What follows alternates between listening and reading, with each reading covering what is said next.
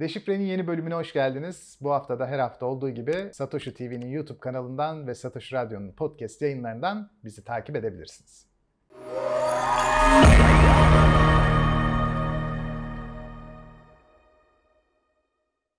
Hocam hoş geldiniz yine. Yine bir- beraberiz bu haftada. Merhabalar, hoş bulduk. Vallahi ayaklarınıza sağlık. Sağ olun. Nasılsınız? Çok iyiyim hocam. Siz? Ben de iyiyim. Siz Çok de teşekkür ederim. Belli zaten her zaman bir yakışıklısınız. Bugün böyle ekstra bir yakışıklılık Evet, da biraz var ayrıca. sakalları da kestik. Çok yakışmış hocam Sağ hakikaten. olun. Çok naziksiniz. Bugün diyorum ki bağımsız denetim konuşalım.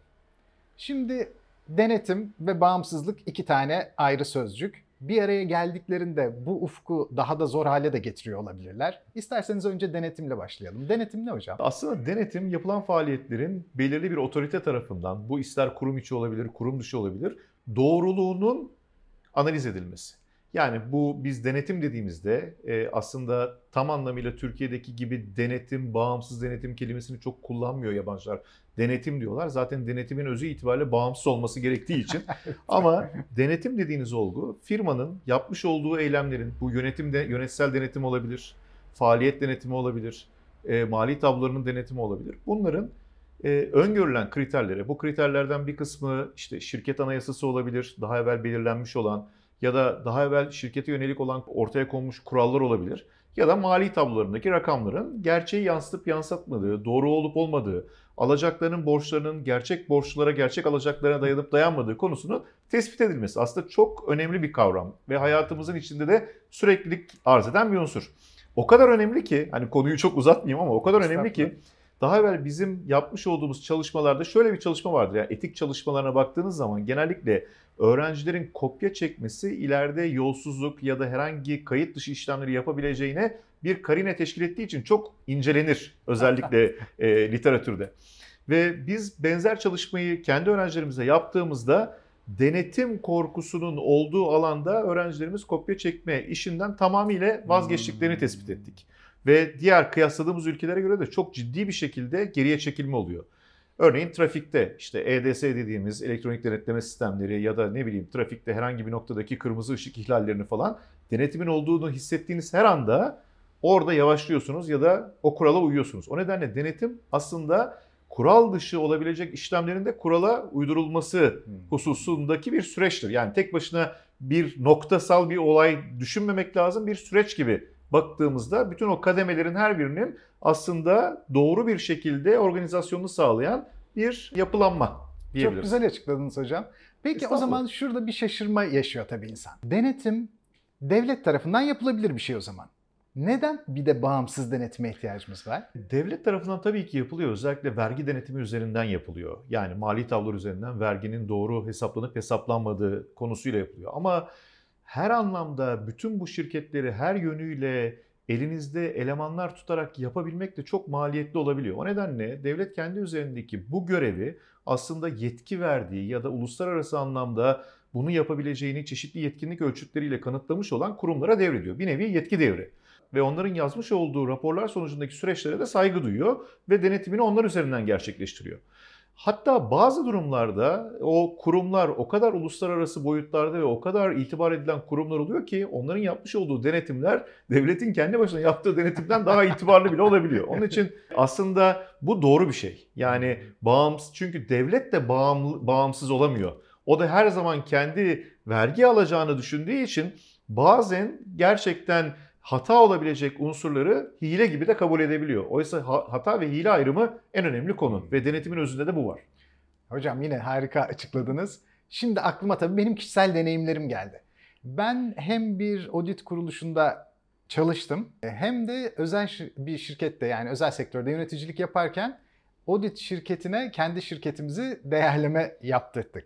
Şimdi özellikle benim çalıştığım yerde çok şeffaf, pürüzsüz, harika bir gidiş olurken bu şirket aracılığıyla yaptığımız kredi başvurusunda e, birazcık ahlaksız tekliflerle karşılaşılmıştı. E, bağımsız denetimcileri denetlemek nasıl mümkün olabiliyor? Bağımsız denetçiler pek denetlenmiyorlar. Yani sıkıntı zaten orada oluyor. Ee, buradaki temel problem şu. Her ne kadar adına biz bağımsız denetim desek de aslında tam da göbekten bağlı olunan bir ilişki içerisinde denetim şirketleri ve onların müşterileri. Çünkü denetim şirketlerinin müşterileri denetim şirketlerini kendileri seçtiği andan itibaren o bağ kurulmuş oluyor ve oraya karşı tam bağımsız anlamda bir politika yürütebilmek ya da rapor yazabilmek çoğu kere mümkün olmayabiliyor. O nedenle aslında bütün dünyanın tartıştığı konulardan biri de çünkü bu daha evvel 2008 krizinde de tartışıldığı, daha evvel Enron krizini yaşadık. O şirketin batmak üzere olan şirkete yazılmış olan raporların ne kadar yanıltıcı olduğunu, halkı ne kadar yakıt, yanılttığı konuları da tartışıldı. O zaman sorun şu. Denetleyen şirketle denetlenen şirket arasındaki o müşteri ilişkisi nasıl kesilecek? Hmm.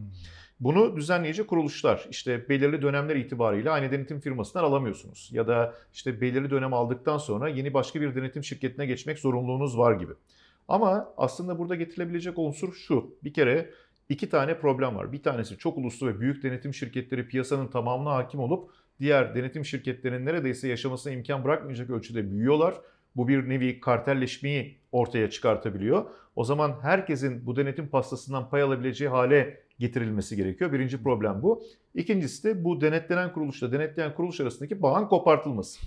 O zaman gene sermaye piyasası kuruluşu gibi büyük kuruluşlar yani piyasayı düzenleyici kuruluşlar bence yapılması gereken tek bir şey var. Otomatik olarak bir denetleme talebinde bulunan ya da denetim bağımsız denetim alması zorunlu olan kanuna göre zorunlu olan şirketlere otomatik olarak bir denetim şirketini tamamen rassal olarak ataması gerekiyor. Hmm. Ve böyle bir atama olursa ve bu atamalar sonucunda örneğin iki dönem üst üste denetlendikten sonra gene havuzdan herhangi bir başka firma denetim firması olarak atanırsa o ilişki çok kolaylıkla kurulamaz.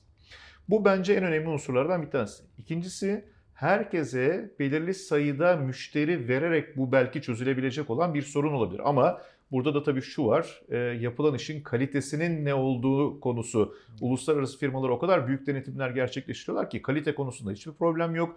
Yetişmiş eleman konusunda problemleri yok. Bunun dışında makine teçhizat konusunda problemleri yok. Ama yerel firmaların o düzeye çıkabilmesi çok kolay olmuyor. O zaman da firmaları ölçeğine göre A grubu, B grubu, C grubu ratinge tabi tutup onları da diğer firmalarla eşleştirerek süreci bence çözebilirsiniz diye düşünüyorum.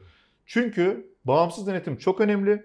Bağımsız denetim önemli olduğu kadar firma içi denetim de önemli. Firma içi denetimin de iç denetim dediğimiz unsurun da bağımsız denetime hizmet etmesi gerekiyor. O zaman bu yapı mutlaka ve mutlaka en düzgün şekilde kurulmak zorunda.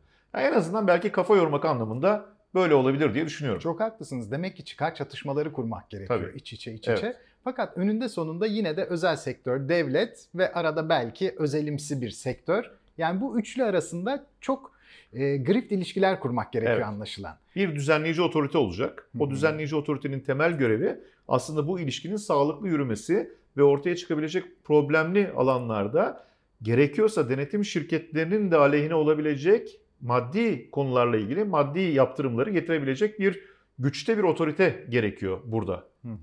Peki hocam sizce rekabet asli bir unsur mu? Yani böyle konularda olduğu gibi bütün piyasada da işbirliği ve rekabet arasındaki o çizgi, ince çizgi ne zaman ne tarafa yatar, ne zaman ne tarafa yatar? Aslında çok güzel bir soru. Yani e, bu samimiyetle laballik gibi ikisinin de arasında çok ince bir çizgi var biliyorsunuz. Çok samimi olmaya başladığınız andan itibaren o çizgiyi koyamadığınızda o olay laballiğe dönebiliyor. Ben hep kendi çocuklarıma da bunu öğütlüyorum her zaman. Çok labali olmayın ama samimiyetinizi belirli noktada tutun diye. Aynı şeyi belki iş dünyasına taşırsak orada da o ince çizgiyi sağlayabilecek olan unsur tabii ki menfaat unsuru.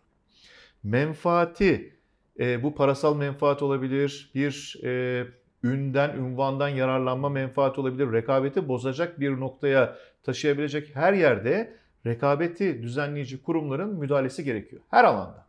O nedenle e, piyasa mekanizmasının doğru işleyebilmesi açısından rekabetin de doğru olması şart. O doğru olmadığı zaman doğru fiyat ortaya çıkamıyor. Geçtiğimiz programlarda fiyatı konuşmuştuk. O fiyat bozulduğu zaman fiyat mekanizmasını bozan unsurlar daha sonra tekrar telafi edilemeyecek noktalara taşıyorlar. O nedenle firmaların esas var olabilmeleri rekabet ortamında. Yani rekabetten çekinen firma zaten o ortamda olmasın. Zaten o işte yapmasın. Korumacılıkla çok fazla gidebileceğimiz bir yön olmadığını düşünüyorum. Ama rekabet içinde kuralları tam anlamıyla e, koymak, onları doğru şekilde organize etmek ve herkes tarafından kabul edilebilir şeffaf hale sokmak temel unsur diye düşünüyorum. Bu şeffaflık denince tabii Bitcoin ile arada bir bağlantı da oluşuyor. Tabii. E, Bitcoin'in ortaya çıkışı şeffaflık bir e, yeni bir asset varlıkmış gibi böyle ortaya e, dökülüyor ve işte piyasaların belli açıdan demokratikleştiğini ileri sürüyor e, kripto paralar. Gerçekten böyle mi hocam yoksa onların da bağımsız denetime ihtiyacı var mı? Bitcoin özelinde borsalar mı denetlenmeli yoksa bütün e, işlem yapan kişiler mi denetlenmeli ne dersiniz? Her işlem yapan kişinin denetlenebilmesi çok kolay değil. Artı işlem yapanların her seferinde bulunup kontrol edilebilmesi de mümkün değil. O nedenle genellikle bu tür böyle pazar ortamlarında, piyasa ortamında düzenleyici kuruluş bu piyasa ortamını düzenleyip o denetimi sağlamak durumunda kalıyor.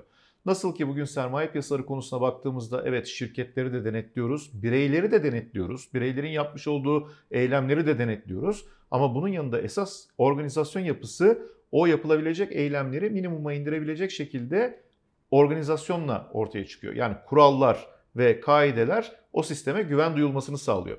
Şimdi burada da bir borsa ortamında aslında borsanın yaratmış olduğu etki çok büyük olduğu için borsanın yapmış olduğu eylemlerin faaliyet denetimine tabi tutulması, mali denetime tabi tutulması, yapılan işlemler sonucunda ortaya çıkabilecek olan unsurların hukuki denetime tabi tutulması o piyasaya duyulacak olan güvenin artmasına neden olabilecek bir unsur.